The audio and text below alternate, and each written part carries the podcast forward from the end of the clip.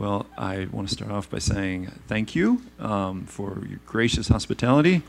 Uh, Living Water, thank you to uh, Pastor and uh, Graber and Sister Stacy. Really appreciate y'all. And uh, we're live streaming, right? You know, it's, it's scary to be in front of a group of people and speak, and it's really scary to be um, where they can record all your mistakes and everybody can see it. So, is this where the cameras are? Okay, I need to say hi to everybody that's watching us in Spanish. Buenos días, Dios les bendiga, hermanos, in Perú y en México y en Texas. Dios les bendiga. Aprende inglés. Hallelujah. Anybody here speak Spanish? Hallelujah. Good. Everybody learn Spanish. I'll tell you two reasons why you should learn Spanish. Number one, you can talk to an additional 450 million people. That's one reason to speak Spanish. And another reason is uh, the next time you come to Peru, you can uh, do that without a translator. and talk to people without a translator. It's great to learn another language. I love um, languages. I know not everybody shares my enthusiasm for languages, but uh, it's fascinating when you see how you can say something in one language that you can't quite get in another. And um, I know time's short, so talking about languages, I want to go right into our text this morning. Uh, Proverbs chapter 15, 15. And this goes along with the last scripture our brother read for us today, talking about a banquet. All right, do we have it up there? Proverbs 15, 15. I'll read, pray, and then we'll go on to the message. All of the days of the afflicted are evil, but he who is of a merry heart has a continual feast. Let's pray. Lord, I thank you that the best is yet to come. And I thank you that what awaits us is so much greater than what we have to go through and what we get to face now. If the joys of this world are great, how much greater are the joys of the world to come? Lord, I pray, help us to be a people who live in joy. In the name of the Father, Son, and the Holy Spirit. Amen. Amen. So, talking about languages, I have to, I didn't need these the last time I was here, but I really need these now. Uh, all the days of the afflicted are evil, but the cheerful of heart has a continual feast. I am working on Hebrew, so bear with me if you're better at this than I am. Uh, Kol yime ani ra'im uh, vetov lev mishteh tamid. Kol yime ani. The ani are the afflicted. And apparently, the word in Hebrew has a little bit different uh, idea than in English. The afflicted, you know, we used to say, that's afflicted. That meant that's bad. But the afflicted in Hebrew, it's the idea of bearing a burden. The burdened ones, the people are weighted down. You know, in the Andes, sometimes you'll see um, women who carry these huge loads on their back of firewood, and they usually have a baby hanging on the front, and they usually have a couple of kids strangling behind them. And uh, uh, maybe some of the mothers here can relate, but they're they're burdened down with with these huge weights on their back. Or you'll see little kids. Kids have they start boys off from uh, little age, and they'll have them with huge uh, sacks of potatoes, and they carry them on their backs down the mountain as they're harvesting potatoes. And they're burdened down with this weight.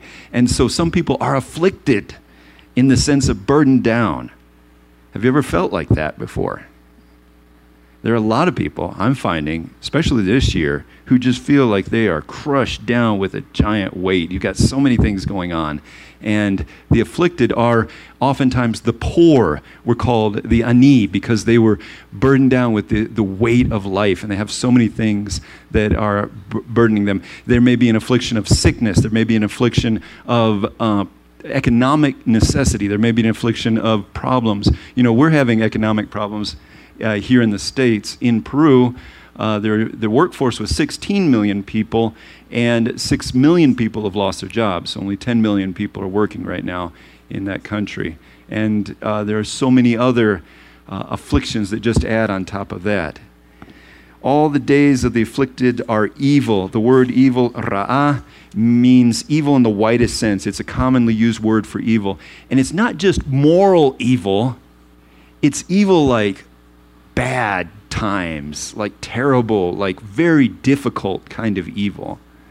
it's evil in that sense. It's not just a morally a wickedness, it's that every day is a bad day when you're afflicted.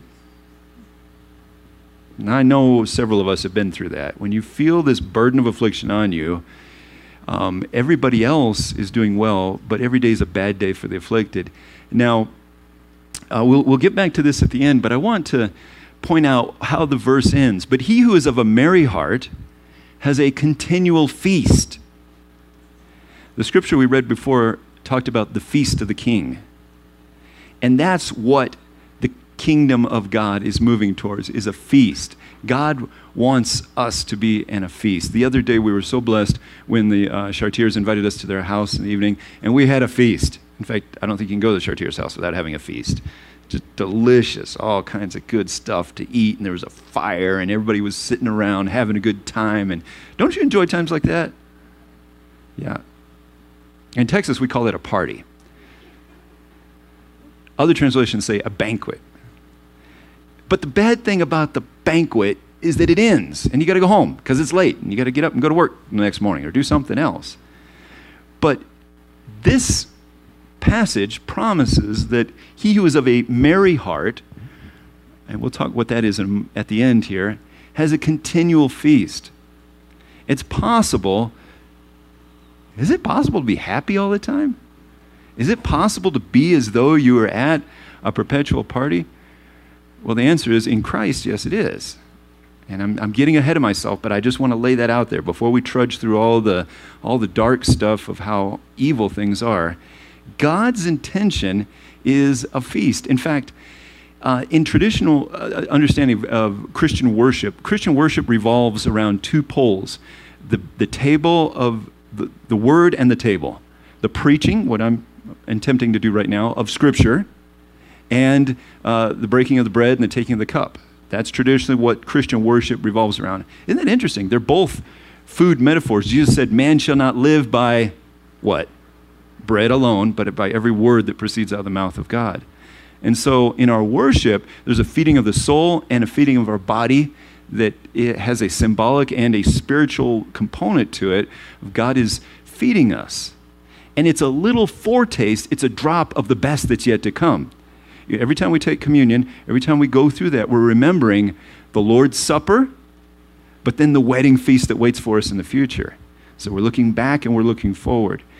And um, Christian, the, the, following of Christ, being a believer, uh, is, is supposed to be walking with God in such a way that every day is a continual feast.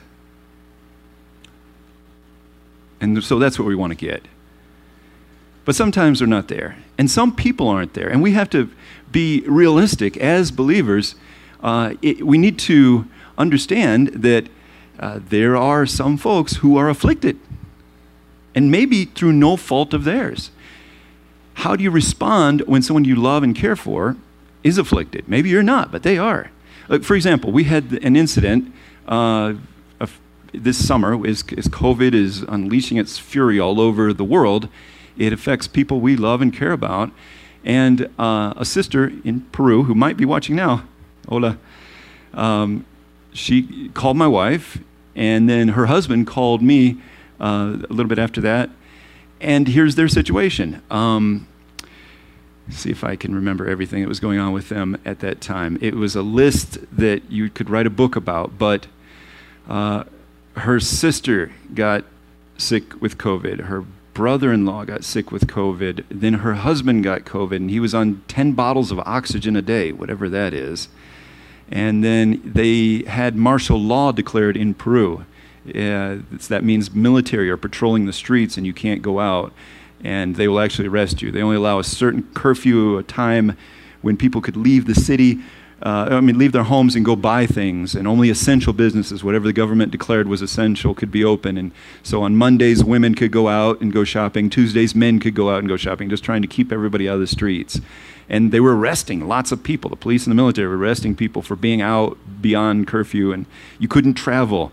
Uh, they shut down the entire, tr- like, to, you still can't go to Peru. Uh, they couldn't travel from one province to another. Just a very, and there's this state of fear and panic. You think it's bad here. It, it feels like the end of the world normally down there. And then on top of this, everybody's scared to death. And then they couldn't work. And her husband was doing some, he wasn't supposed to be working, but he was doing some work. And then he couldn't work even then because he was so sick. And the neighbors at the little stores wouldn't sell them anything at the local bodegas because everybody knows that they've got sick people in their house. And then, on top of all that, um, her mother died with COVID. She got the disease and she had other, uh, she had diabetes and some other things. And then on top of that, the hospitals just, they were cremating all the people that were dying. They wouldn't give them the body back, and so they couldn't have uh, a funeral. And um, just one thing after another. I think I forgot a couple of things. What would you do if your friend called you with that? How do you respond to that? Well, we probably know not to respond with a happy clappy. Well, don't worry, it's okay.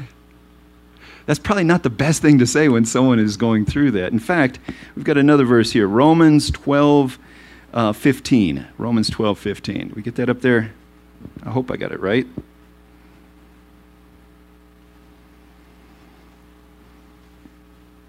What's this say? Everybody read this with me.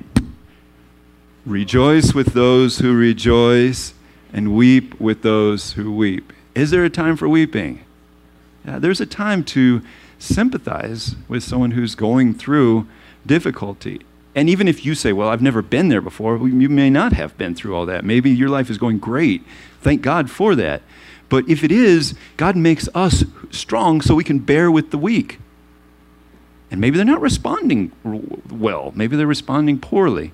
I'll tell, talk more about Liz in a minute, but um, the, our sister we talked about a minute ago. But there is a place to weep with those who weep. Look at our Lord Jesus. He's our example in everything, right? I love Jesus. He is so much how I want to be. You get to, uh, remember Jesus and Lazarus when he dies? His response amazes me. Now, his response to Lazarus' family and friends uh, John 11 33. Lazarus is dead. Jesus shows up. Mary and Martha are weeping. What does it say?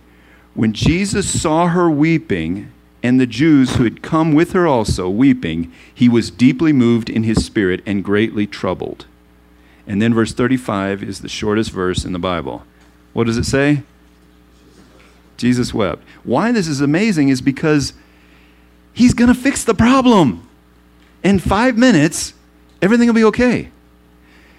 But even though he's going to fix the problem, right now they are hurting and their grief is real and he knows their affliction and he's not indifferent to it. That impresses me a lot. He knows, he cares. It says he was deeply moved in his spirit. It, it affected Christ emotionally. You know, the Lord Jesus is not like the Buddha. Uh, we've noticed uh, Buddhism is popular, and I, I played with that when I was a youth.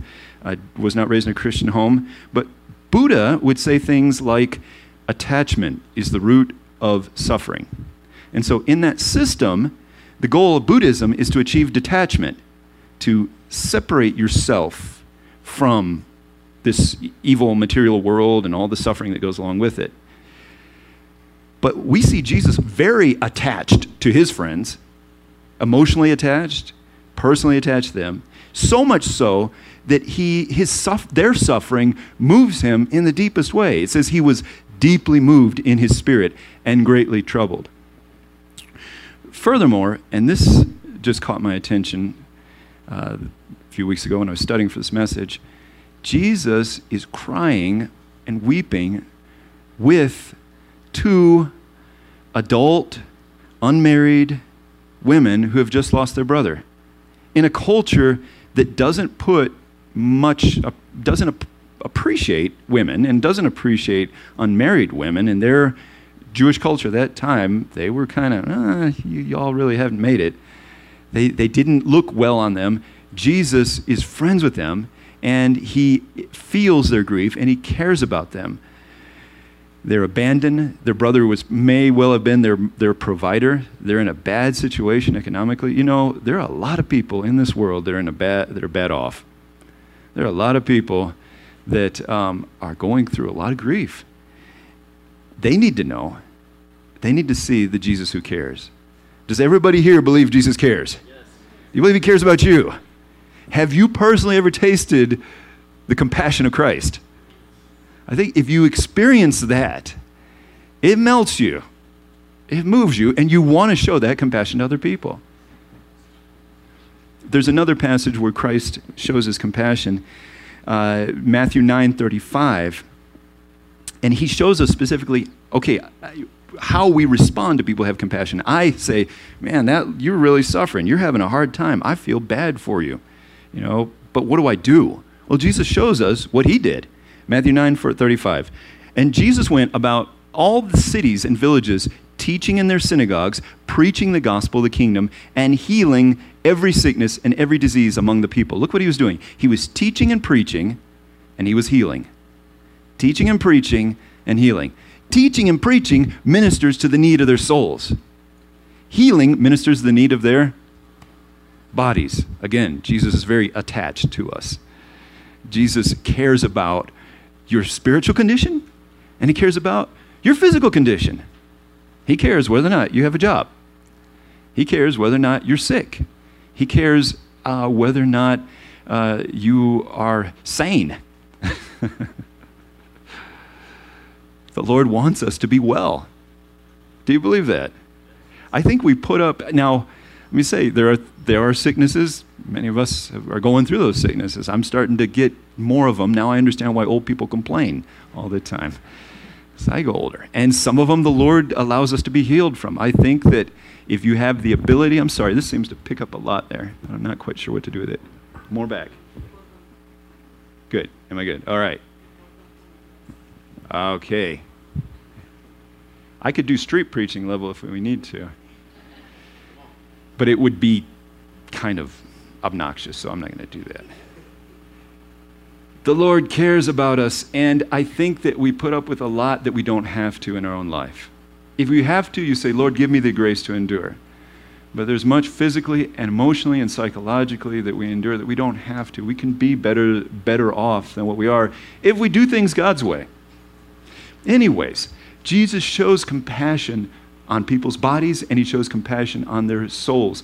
And that's the the motivation and the model uh, for what many ministries do, what our ministry in Peru is. We started a school for children, we started a church for their families. We started a church so that people could know Christ and go to heaven. And we started a school so that they can enjoy a good life here on earth. If you're not educated, you know, if I love you, you say to another person, I love you. What does that mean? That I give you chocolates and flowers? Well, sometimes that might be a love language. For some people, that is a love language. That's a good way. But there's a whole lot more than chocolates and flowers. And love is much more than romantic love. Uh, Christian love, agape love, is wanting what's good for you, right? And kids sometimes think, yeah, I know mama says she loves me, but man. But really, when you grow up, you say, I'm so glad mama loved me and dad loved me. So if you love people, you really want what's good for them. So if I want what's good for you, I don't want you to go hungry. I don't want you to grow up into a person who doesn't know how to do anything in life and can't get a job and can't keep a job because you don't have the skills and you don't have the, the personality abilities. If I see you ignorant, I want you to be learned. If I see you uh, hungry, I want you to be fed. If I see you sick, I want you to be healed. And so, if I see you lost, I want you to be in Jesus. And so, love, Christian love, the love that Christ demonstrates, he is out there, he's, he, he is healing their diseases, and he uh, at times even feeds them when they're hungry. But what their deepest need is spiritual. They need to know God, they need to be brought back to God. And so, as Christians, and as anyone who's involved in ministry, and all this church is involved in ministry, you have your own ministries, you have a family ministry, the church has a ministry, and by standing with us and by sending us and by helping us, uh, you're involved in the ministry there. And I want to say thank you very much for that. Uh, what, what's done, it, your investment enables us to continue investing in other people's lives. And that's the mentality behind what we're doing. That's the reason we serve, is so that uh, the, the afflicted who don't have to be afflicted can be free from their affliction and can enter into the feast. And could be a part of the continual feast that God has for us. The Lord really wants what's good for his people. Do you believe that? Let me, I'm, well, yeah, I'll deviate from the notes for a minute. The world's lying to you guys. Every time you turn on the TV, it's lying. Every time you flick on uh, social media, they're all lying to you. They're not as happy as they're showing you in their Facebook pages and their Instagram. They're all liars. Everything, every song you hear, every one of those worldly, secular heathen songs, they're just a bunch of liars. You, you will either find that out now and, and figure it out, or you will grow up and follow the lies and make a mess out of your life and hurt everybody. And then as an old man, you'll say, Yep, uh, that weird preacher was right. They were all liars. It was all a lie. The only one that tells the truth is Jesus. And if you do it His way, and you live, build your life on the rock, then life is a continual feast. But the devil has a lot of junk food, a lot of alternative feasts that he offers us. And he says, if you do it my way, it's a shortcut, it's a lot more fun, and Christianity is boring, anyways. Do it God's way. All right, so continual feasting. The Lord want we want to bring people to the Lord's table. That's what evangelism is. We want invite people to be a part of the Lord's feast. You know, one good thing about working in uh, developing parts of the world is they know that everything is broke. They don't have a lot of faith in their government. They don't have a lot of faith in their education system. They know that they need help. And so when you come you're smiling and you're like really smiling, you're not just trying to sell them something, but you're saying, look, why are you guys so happy? You irritate me. What's wrong with you people? I'm happy because I got a feast and you can be a part of it. Be a part of the Lord's feast. Sadly, there are some people who simply refuse to come to the feast. All the days of the afflicted are evil. Some people choose evil days of affliction instead of a continual feast of joy. How is that possible? Do you know anybody, and maybe some of us have been that way, but do you know anybody who's never happy no matter what happens? They're always unhappy. You say, Good morning, and they snarl, What's good about it? They're just not, they, every day they wake up on the wrong side of the bed there's and and usually they're, they're, always they always have some story about how they were mistreated about how unfair and unjust the world is. They're always mad about something it's politics or what it is but everything's wrong. They are never at peace. They're always upset. Uh, no matter how good things are going they're sure their situation is the worst in the world. They live under gloom a cloud of pessimism and resentment. The root of the problem is not the economy it's our souls. All the days of the afflicted are evil. Our days become evil because our hearts are sick. Our days become evil because our hearts are sick. The willfully afflicted oftentimes want everybody else to be afflicted as well. They're miserable and they want you to be miserable. True, it's not fair for them to be happy when I'm not happy, so I'm going to make them unhappy. Do you remember King Solomon? He had to deal with that his most famous judgment. In those days, the kings were also the judges, and so he has this case come up to his Supreme Court. It's 1 Kings 3:26 when he finally renders his verdict and gets the response that he was looking for. But you had two women living in the same house. One of them had a sudden infant death syndrome. Her child just died at night. And the other one had her baby. Both the babies were the same age. And so they start arguing. The one who lost her baby said, This is my baby. And the other one said, No, this is my baby. And so these two women are arguing, and they finally take it to King Solomon. And so King Solomon looks at the situation. There's no other evidence to determine whose baby it is. He couldn't tell. And he comes up with this brilliant plan. He says, Guard, take the baby. The guard takes the baby. The two men watch, grabs the baby by a leg. At least that's how they always paint it in the pictures and he says, Split the child in two, give half to her, half to her. That'll solve the problem. If you've ever had kids that are fighting, you know the temptation to want to solve problems like that. It's like, you take that half, you take that, be done with it. That's what we'll do with the puppy. I wouldn't do that to a puppy. Maybe a kitty, but not a puppy. 1 Kings 3.26. Uh, the other said, so the real mother, she says, no, no, no, no, no, let her have the baby. She can have the baby. But the other, 326, the other said, he shall be neither mine nor yours. Divide him. Now look what's going on. This lady is willing to kill a baby. Why? Because her heart is bitter. She doesn't really want the baby. She's mad at life, at God, at whoever, because she lost something. And because she lost that baby that she loved, in her anger, she wants to kill this baby that this other woman loved. It's not fair for me to have this pain in my heart, which is real, so I'm going to make you miserable too. Be careful. Every one of us are susceptible to that. It's so easy to fall into vengeance. Bitterness destroys your own life and makes you want to destroy everyone else's life as well. Why would anyone choose affliction? Why choose for every day to be evil? Well, you don't realize that you're doing it. But one thing that can happen is your wounds can get infected. I went uh, accompanied a man who had this terrible situation. He had uh, diabetes and he didn't take care of himself, didn't obey the doctor, and they amputated one of his legs. And then he still didn't obey the doctor and he still had diabetes. This was in Peru. And um, they, he had gangrene set into just a little infection on his foot.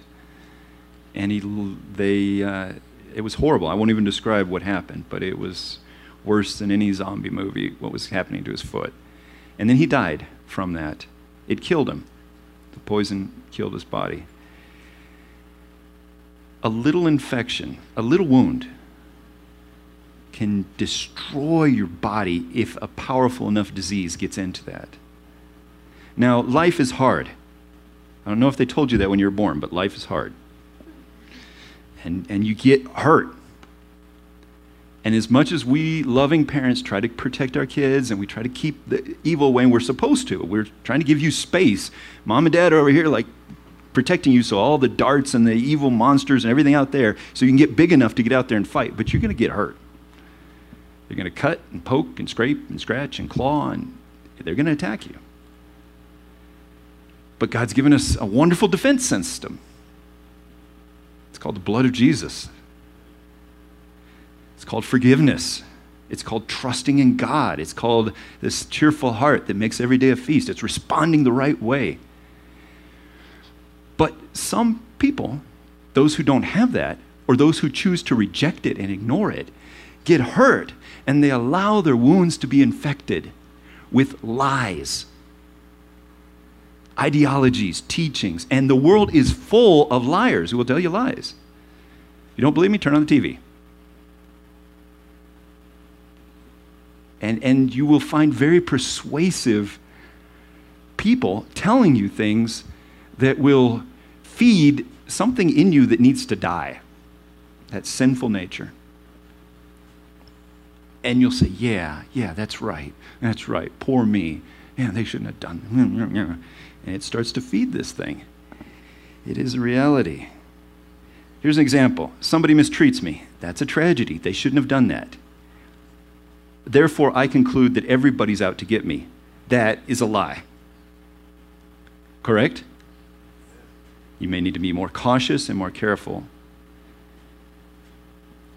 But we need to be careful of allowing and, and uh, those things to destroy you because it says in Hebrews a root of bitterness. Be careful lest any root of bitterness. Remember that?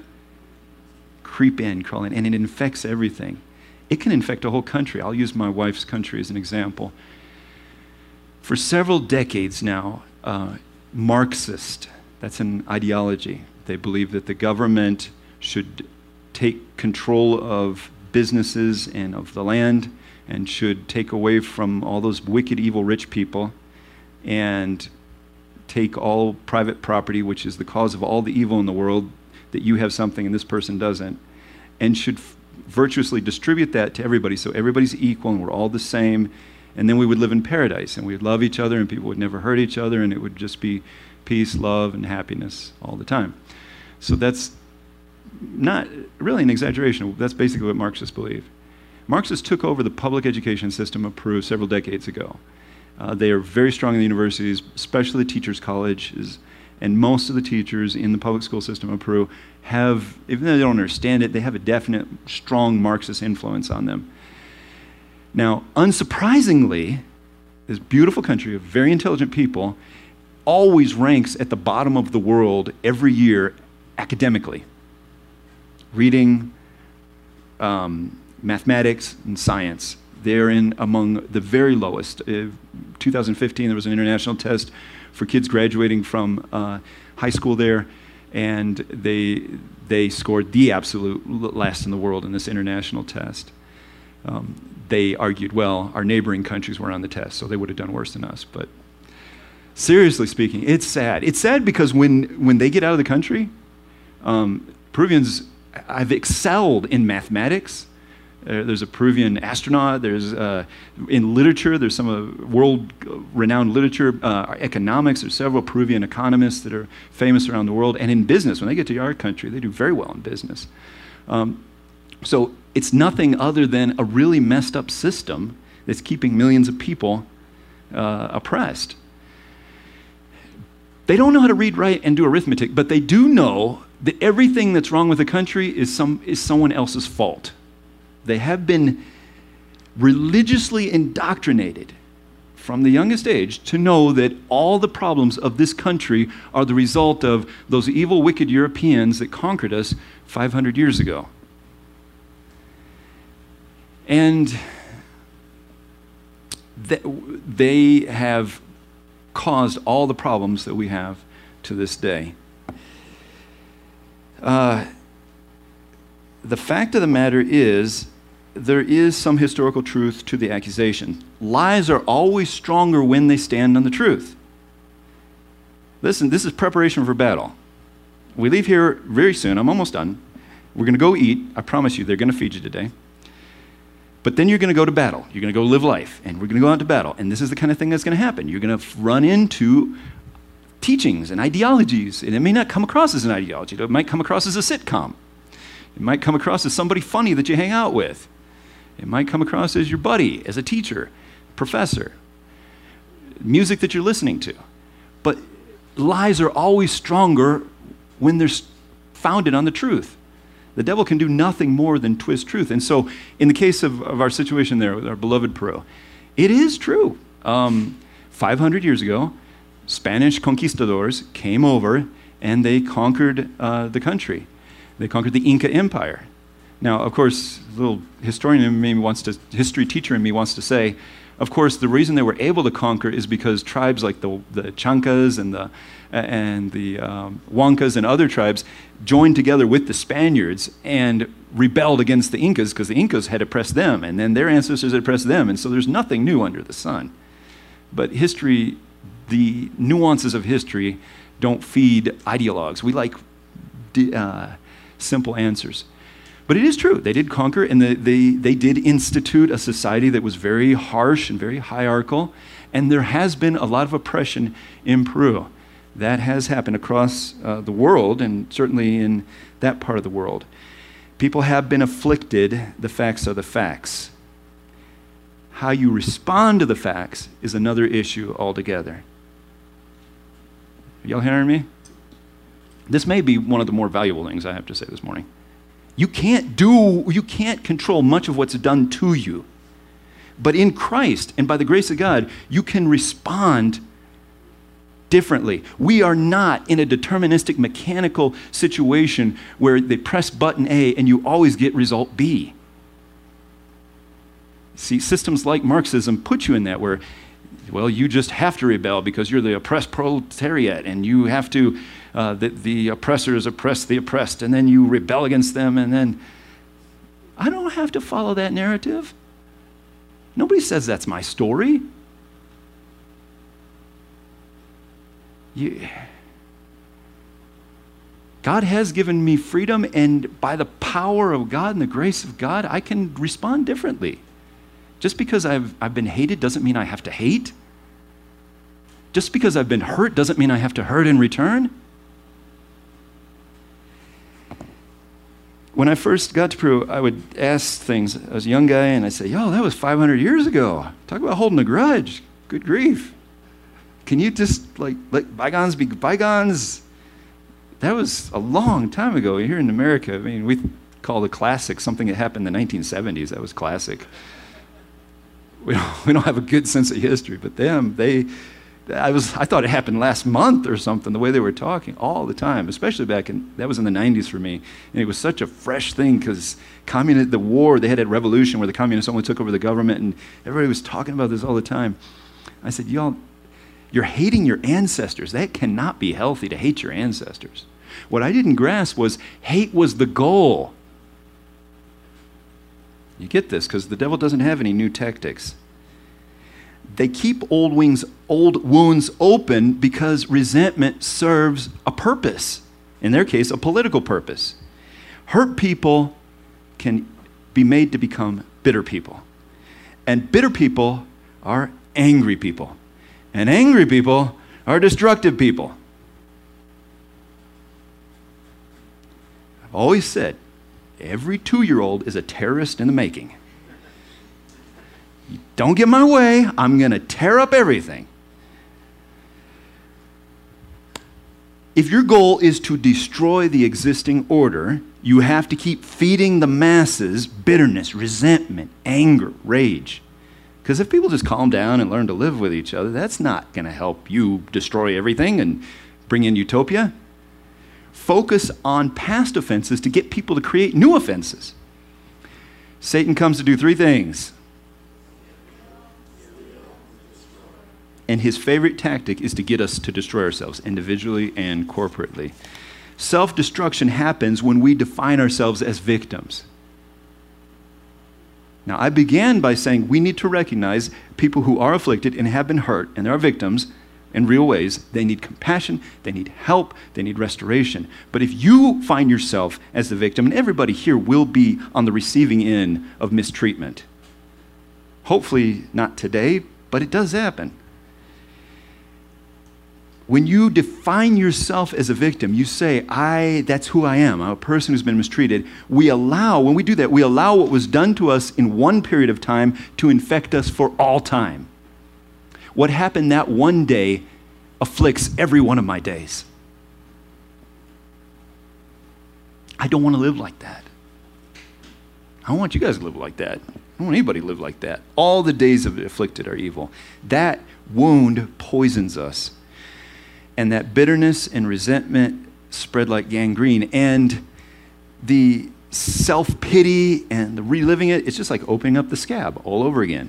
You ever do that when you're a kid? Getting a, I don't know why we did that. You have a wreck on your bike, open, you have a big old nasty scab there, show it off to all your friends, and then rip it open again. And you go back and you rip it open again. Why do you do that? Something weird about human nature. It hurts too. And it gets infected and it's nasty. When your soul is afflicted with resentment, you cannot pr- appreciate anything good. It twists your, your life. My son told me, he's studying the human body and biology, and he said that there's, you can put glasses on that flip, up, flip everything upside down. You ever heard about this? And after a while, your eyes, your brain will adjust, and the whole world will be right side up. So if I put these glasses on and you guys are all upside down like that, after a few days, my brain would make you guys be right side up. But here's the thing when I take the glasses off, everybody's upside down. and when you allow that to infect your soul, it flips everything upside down. Good is bad and bad is good, and right is wrong and wrong is right. And, and you see some people, you say, What's going on with you? You guys are crazy. That doesn't even make sense. Do you realize what you said? Did you not have a mama? That's insane. That's what I say every time I turn on the news. I don't turn on the news anymore. That's just, I can't believe that guy has a university degree. They let him out in public. Then I realized everybody's like that. I'm the only one that's sane. Everybody else is crazy. what's happening? Well, what's happening is that evil in your heart affects your head. Stuff happens in here it, we will justify anything if we want something bad enough. I used to think, I love apologetics, I love theology, I love God. And, and he's rational, he's orderly. And that was such a relief to me. Coming out of the world and, and messed up world, God makes sense. Everybody else doesn't make sense. I love God. But I, I made the mistake of thinking that you could persuade people with reason and logic. That's just a, one of your, our, our weapons in our arsenal people don't follow reason and logic. They, we like to th- persuade ourselves we follow reason and logic. What do we follow? We follow our hearts, just like Disney told us to. We follow our passions. And so people construct elaborate philosophies and go to great lengths to defend whatever they want. When your soul is afflicted, you see evil in everyone, everywhere, every day. And the bad thing is, when you get cynical, you become what you despise. I hate my dad. He's always telling people what to do. I'm not going to be like that. I'm going to go join the military. Do whatever I want. Now I'll be able to tell people what to do. Praise God for the military. Another cause can be fear. People who have been hurt in the past are afraid of being hurt again in the future. For those who are afflicted with disillusionment, every day is an evil day. C.S. Lewis. Anybody remember the last battle? I like that story. I read that some years ago. I need to reread it when my kids were little, and it amazed me. I thought, wow, I had read this as a kid, but I didn't remember it being like this. But one of the best parts, to me, it's, it's modern man. It was definitely uh, secular man. But do you remember that uh, there's this, this whole deal where there's a false Aslan? Aslan is the hero character in the story, the, the, the, the lion, and there's a fake lion, there's a fake hero, and, uh, and he's really evil. They say, How is Aslan doing bad stuff? And the dwarves are uh, these characters from the, that, that, are taken in, they're deceived by the fake Aslan. And then at the end of the story, uh, the real Aslan shows up and he makes everything right and he takes them into the stable and it's a porthole to the Aslan's land, which is the, the promised land. They finally all get to go to the promised land. And so even the dwarves, they're there in the promised land with the children and, and, and everyone else and, and the other characters from Narnia. And so they're, they're finally in the, in the promised land place, in Aslan's country. And how do the dwarves respond? Do you remember that? They don't believe that they're there. They start complaining about how dirty the stable is and, the, and how dark and stuffy it is and how they're getting stuck with thistles. And they're in a beautiful country with sun shining and everything's good. And they can't take, they can't see the good. They have actually deceived themselves. I've got a little quote here. They keep denying the good reality everyone is enjoying. Okay, this comes from the book. Don't take, now don't take any notice. They won't take us in again. They will not let us help them, Aslan explained. They have chose cunning instead of belief. Their prison is only in their mind, yet they are in that prison and so afraid of being taken in that they cannot be taken out. There's a lot of people like that, y'all.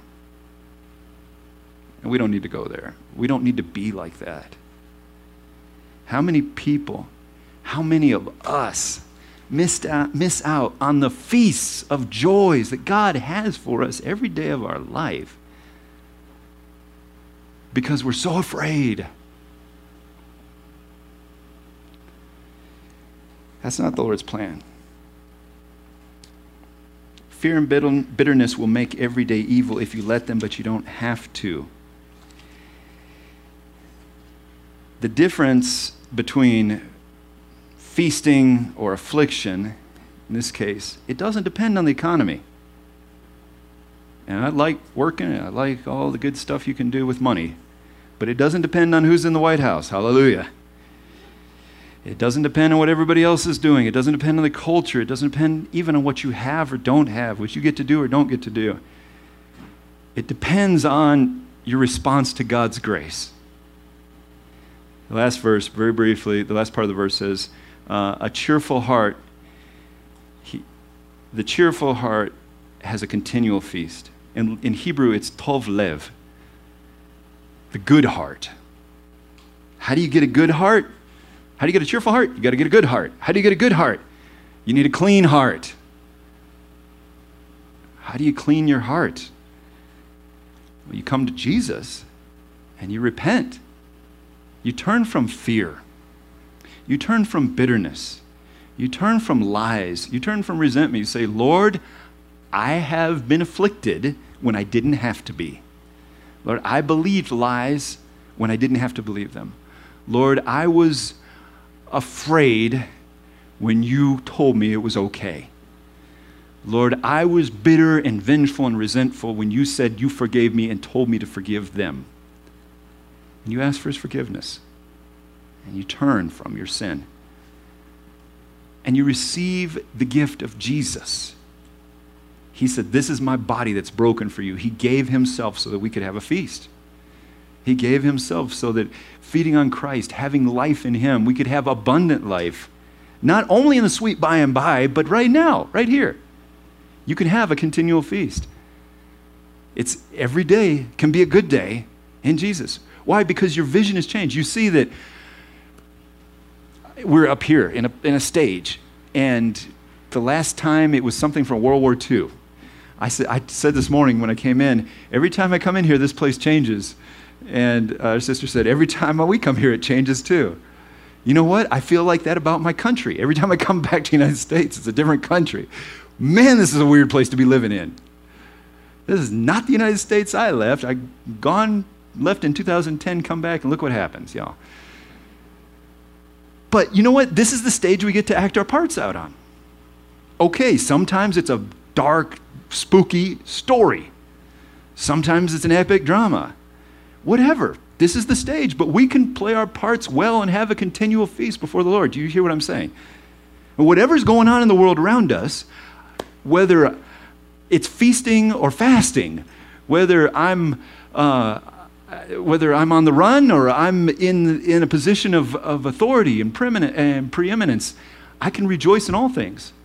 God commands us to rejoice.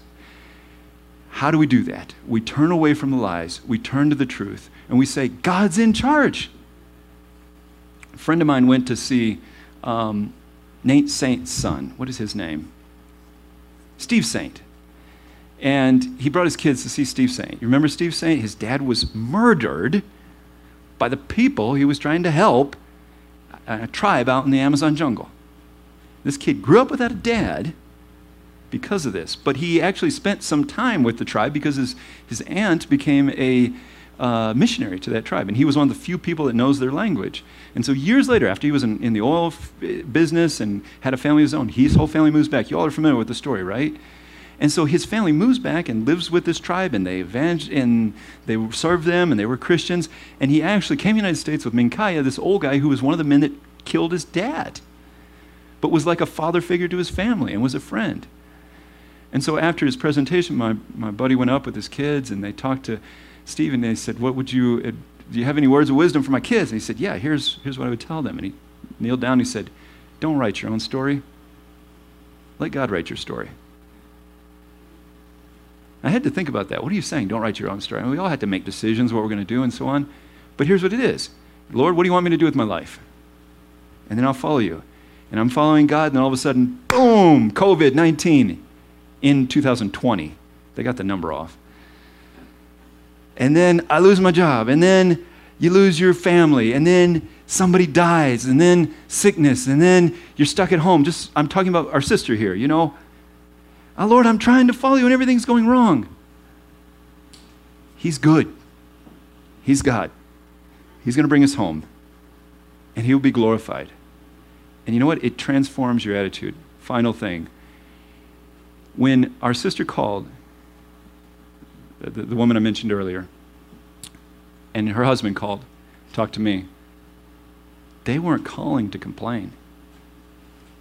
They were calling to praise God. She said, I just want to praise the Lord. I found out I'm pregnant. Oh, that was the other thing. She said, I found out I'm pregnant, and I was taking care of my mom. I was uh, physically caring for her. I didn't get COVID, and so the babies are okay. And then she said, I praise the Lord that we just got from the hospital. They gave us the body back, and we were able to bury my mom. And, and he told me, he said, I just, I just want to praise God. I'm down to one bottle of oxygen a day, and I'm getting better. And he actually did recover. And he said, um, uh, we didn't know what to do because nobody would sell us anything in the neighborhood, and we can't actually, like, legally, they weren't even supposed to leave the house, I think. He said, but brothers and sisters from the church are coming over every day, and they're bringing us food. And so we are we're taken care of. My kids aren't going hungry. And then he, they were, he said, I'm praise God because uh, how would I say this in English? Like, all them thick headed people I've been witnessing to, they're going to start paying attention now. They're going to wake up and hear the gospel. And, uh, and then she gave birth to, to twins. She had twins just uh, about a month ago. And they were, they were worshiping the Lord. We finished those conversations just rejoicing they called to share how good God was. And he said, I'm praying all the time. I can't do anything. God made me sit still and pray. So I get to spend all day praying with the Lord. Now, these, this guy, a few years ago when we lived in Peru, he lived up the street from me. He was a mechanic. He would make fun of me. He told me, man, my buddies, we used to sit out and drink. We'd make fun of you, goofy missionary. And now he's calling to encourage me for what God's doing in his life. How can you respond like that? That's not normal. Yeah, it is. It's a continual feast every day. If you got a good heart, a cheerful heart, God's heart, let's pray. Lord, I want that heart. I want to have the good heart, the cheerful heart. The heart that's tasted and seen that the Lord is good, that's received your mercy, that knows your compassion and can show your compassion to other people in their affliction. Lord, we repent in the name of Jesus. Repent for unbelief, repent for our bitterness, repent for the lies we believed. We ask you to save us from them. We turn from them. We forgive as you have forgiven. We will trust in you. And whatever comes in this year and the years ahead, Lord, we want to be people who are walking by faith, the kind of faith that we see in your word. Trusting that you're good, you set the stage, you allow things to happen. You knew we would be born at the time we were born and live through what we lived through. Lord, we want to be glorifying you it. And we don't glorify you by being depressed, and we don't glorify you by being unbelieving and frustrated and angry. We glorify you by trusting that you're good. I trust that you're good and pray that that would be real in all of our hearts. In the name of the Father and Son and the Holy Spirit. Amen. Thank you all very much. God bless you.